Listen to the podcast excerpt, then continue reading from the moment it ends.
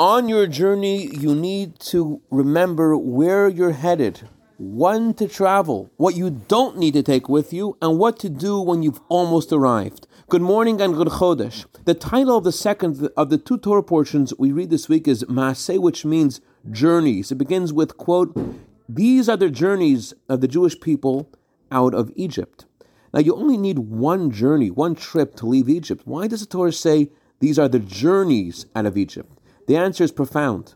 Until you arrive in Israel with Mashiach, you're not fully out of Egypt. And that's why the acronym of the first four words of this week's Torah portion, Eila Masei B'nai Yisrael, these are the journeys of the Jewish people, Aleph, Mem, Bet, and Yud, are also the acronym of the four periods or nations of our exile, Edom, Madai, Babylon, and Yavan, Greece.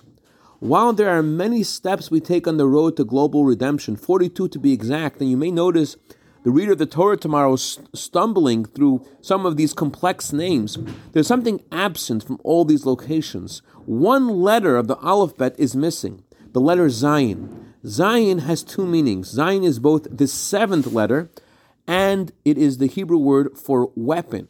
While we traveled for 40 years, we never traveled on the seventh day of the week, Shabbat.